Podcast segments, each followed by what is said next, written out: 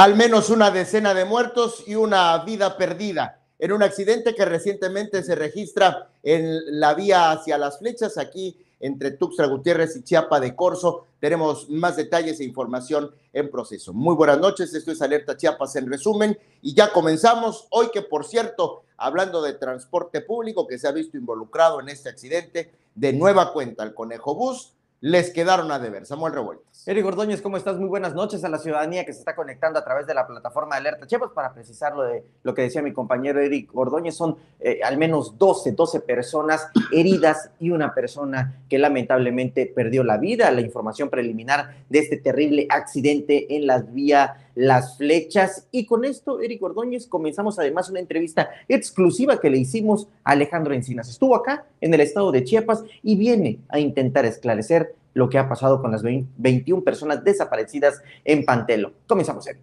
El soplo de esperanza que Alejandro Encinas es el que habría que reconocer y que técnicamente podría servirle como un breve analgésico a los familiares de los 21 desaparecidos en Panteló porque aseguran que están vivos. Confía la Secretaría de Gobernación que están vivos los 21 desaparecidos en Panteló. Recordará que recientemente también en este espacio le dábamos a conocer que habían pasado ya seis meses de que estos hombres fueron retenidos presuntamente y según sus familiares por eh, los eh, eh, por el grupo autodenominado el Machete. Sí. Pero hasta el momento ni las mismas autoridades han dado cuenta de su localización o alguna seña de que se encuentran bien y con vida, Samuel. Creo que esta reunión a la que vino Alejandro Encinas encabezando, él es subsecretario de, de Derechos Humanos, Población y Migración de la Secretaría de Gobernación, de acuerdo en los ámbitos políticos, Eric Ordóñez, así como se ha estructurado también el gobierno de Andrés Manuel López Obrador, a veces le dan cargos con determinadas definiciones, pero que no cumplen con esas funciones. Una de esas es justamente la de Alejandro Encinas. ¿Y por qué se lo digo? Porque él es subsecretario de Derechos Humanos, de Migración y de Población, pero de acuerdo con fuentes extraoficiales muy bien documentadas, nos indican que Alejandro Encinas es el subsecretario encargado de tratar los asuntos más delicados del gobierno federal. ¿Qué significa esto? que los temas de migración, por ejemplo, no los lleva él, a pesar de que a él le debería de corresponder que esta función la desarrolla Marcelo Ebrard, el canciller. Pero bueno, volviendo un poco al tema, ¿por qué se lo decimos esto? Porque esto toma relevancia, porque el gobierno federal está tomando el tema de Panteló como algo muy serio, como algo muy grave, 21 personas desaparecieron hace seis meses y hoy Alejandro Encinas estuvo acá en Tuxtla Gutiérrez. Encabezó dos reuniones, aunque en la entrevista que nos dio eh, minimizó un tanto quizá la que tuvo con el machete y levantó un tanto más la que tuvo con familiares de las personas desaparecidas. Él confía en que están con vida. ¿Y qué te parece, Gordóñez, si escuchamos lo que dijo Alejandro Encinas? ¿Están con vida los 20 desaparecidos? Es algo que estamos en proceso de investigación. ¿Se confía desde el gobierno federal? Nosotros eh, siempre en la búsqueda que se realizan partimos de la presunción de vida, por supuesto, pero siempre estaremos diciendo la verdad, por dolorosa que esta sea. ¿Están con vida los 21 desaparecidos? Esto lo comentó hoy temprano, insisto, en esta entrevista que tuvo en exclusiva con Alerta Chiapas, pero que además, además en versiones también de los propios habitantes de Panteló, quienes también nos concedieron una entrevista al término de esta reunión. Dijeron que, pues, evidentemente tienen confianza en estas búsquedas que, que ya va a comenzar. Imagínate nada más, Eric Ordóñez. Seis meses después, la Comisión Nacional de Búsquedas, el mismo Alejandro Encinas nos confió en esta entrevista de que están preparando todos los escenarios para que entre la Comisión Nacional de Búsqueda a intentar localizar a las personas desaparecidas. Los familiares confían, por supuesto, en el trabajo que pudiera estar desarrollando la Secretaría de Gobernación por medio del subsecretario Alejandro Encinas, pero también también hay una declaración de parte de una de ellas, doña Francisca, quien quizá ha sido como que la más visible de este movimiento. El rostro de los 21 desaparecidos. El rostro de los 21 desaparecidos, aunque al final de cuentas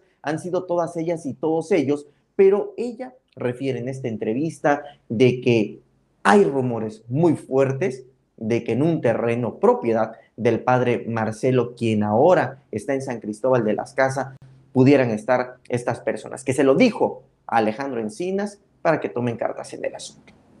Pues estos dimes y diretes, muchos se han, eh, se han corrido a lo largo de estos prácticamente seis meses, poco más ya de seis meses.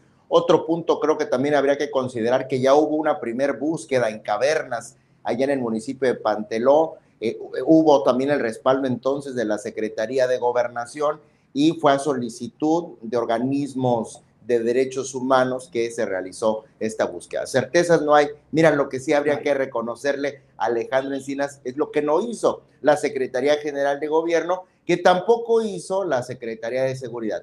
Tratar con dignidad a los grupos involucrados. Así es. Cualquiera que esto sea, porque no hay ni buenos ni malos, son grupos y al menos esta vez fueron tratados con seriedad institucional pero vino alguien de la federación. ¿Sabes qué me llama la atención? Ya antes hemos reportado eh, reuniones o intentos de reuniones entre los familiares de los desaparecidos y también la eh, secretaria general de gobierno. Hay que recordar, la última que iban a tener, pues bueno, terminaron gaseados y golpeados eh, los familiares de los desaparecidos. Sin embargo, hoy hubo de manera previa a la reunión entre Alejandro Encinas y los familiares de los desaparecidos, una reunión entre los familiares y la secretaria general de gobierno. Sí. Yo preguntaba, les preguntaba a los familiares, ¿por qué no fue coincidente la reunión secretaria general de gobierno, Alejandro Encina, subsecretario de, de, Derechos Humanos y los familiares?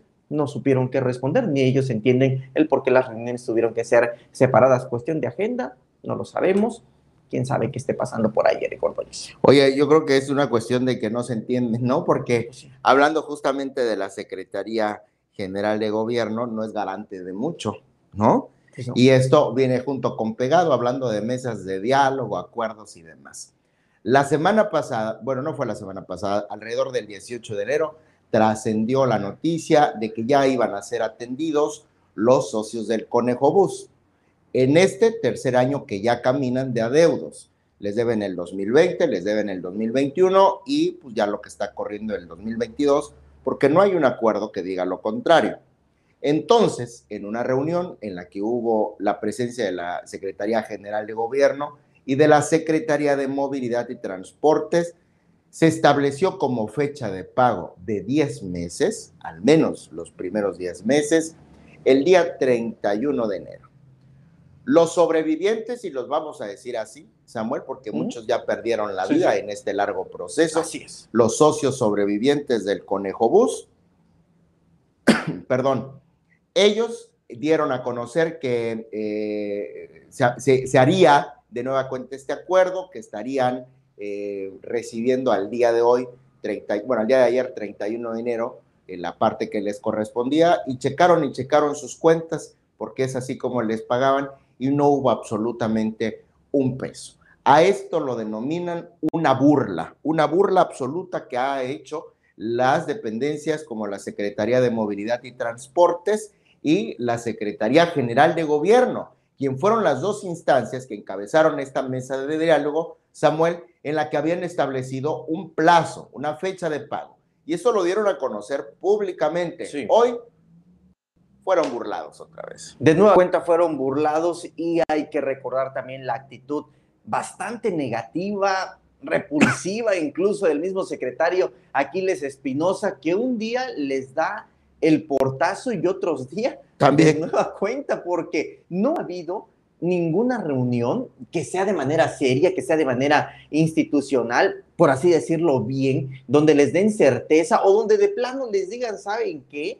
Ya de plano no se les va a pagar absolutamente nada. No ha habido nada de manera oficial con las socias y con los socios del Conejo Bus, que como tú dices, Eric Ordóñez, han estado muriendo lamentablemente en este proceso desde que eh, se anunció que el Conejo Bus ya no iba a circular por Tuxtla Gutiérrez y desde ese entonces a la fecha e incluso un poco antes, porque desde antes les dejaron de pagar, no ha habido certeza para ellas y para ellos. Hay muchas personas que dicen, pues bueno, ¿por qué no, este, no se dedican a otra cosa? Hay que recordar que ellos tienen una concesión y esa concesión la sometieron a un contrato con el gobierno representado evidentemente con la, por la Secretaría de Movilidad y Transportes, donde ahí queda estipulado Claro. evidentemente iban a hacer esta alianza para trabajar de manera conjunta. Entonces, pues, Desde no el se 2009, vale, ¿eh? no se vale, Eric Ordóñez, que si hay un acuerdo y que para ello te rentas como funcionario público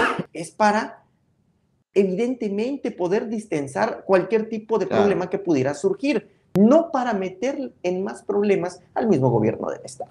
No meterlos en, en embrollos. Así es. ¿no? No pararlos mal. En la declaración que nos da una de las socias destaca la voluntad que sí ha tenido, por ejemplo, el gobernador del estado, pero que no secundan el secretario de Movilidad y Transportes, Aquiles Espinosa García, y que tampoco secundan la secretaria general de gobierno, eh, Cecilia Flores. Desafortunadamente, la palabra empeñada por el gobierno del estado les volvió a quedar mal. Queda en entredicho por funcionarios y funcionarias que no hacen otra cosa, insisto, Eric Ordóñez, Claro. que en dejar en mal la administración.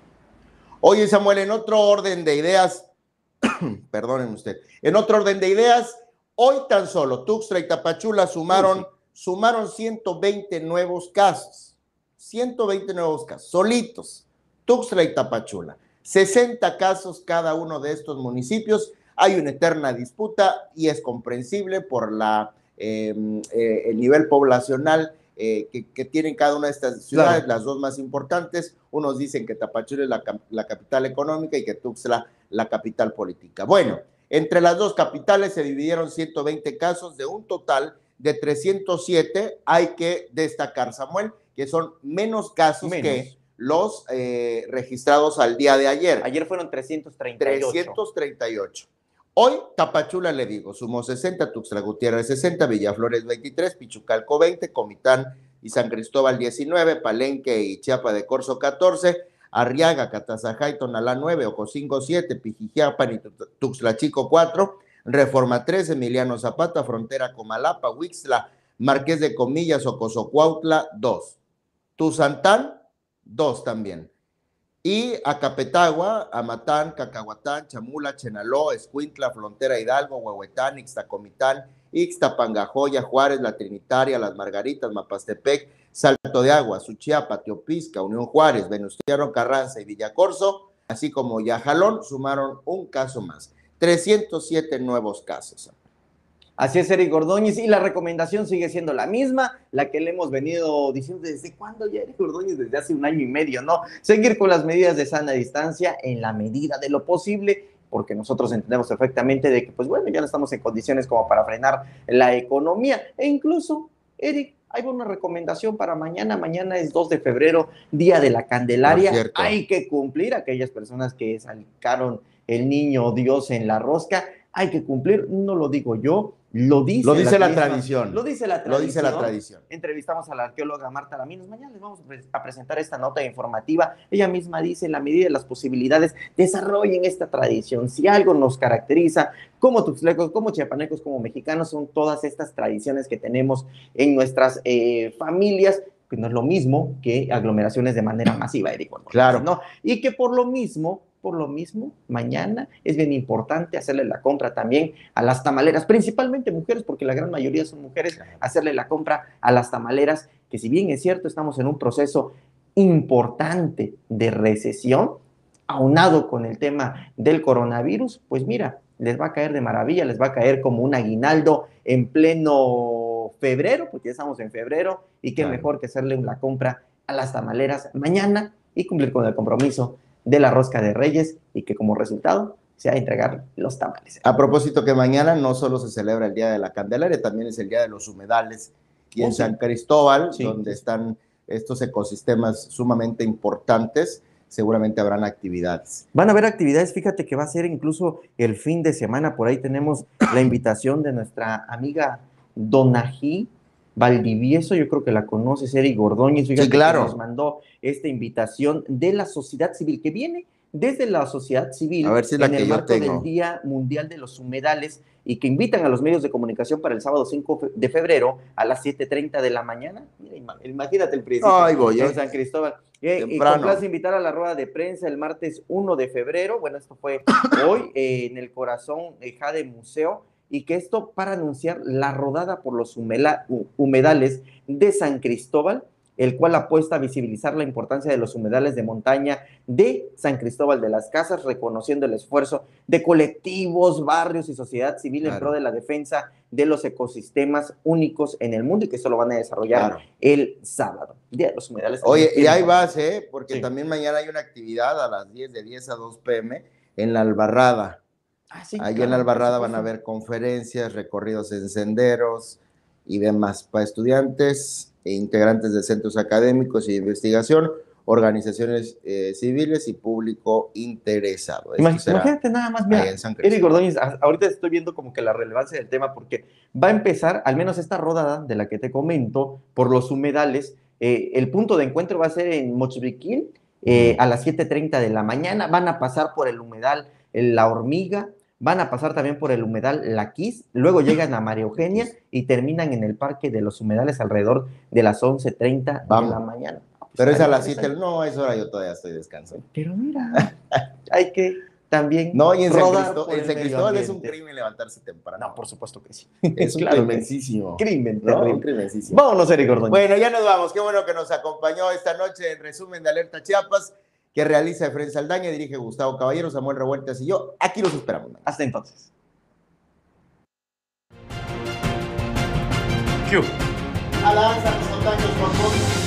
Alerta Chiapas, crece y se innova por ti.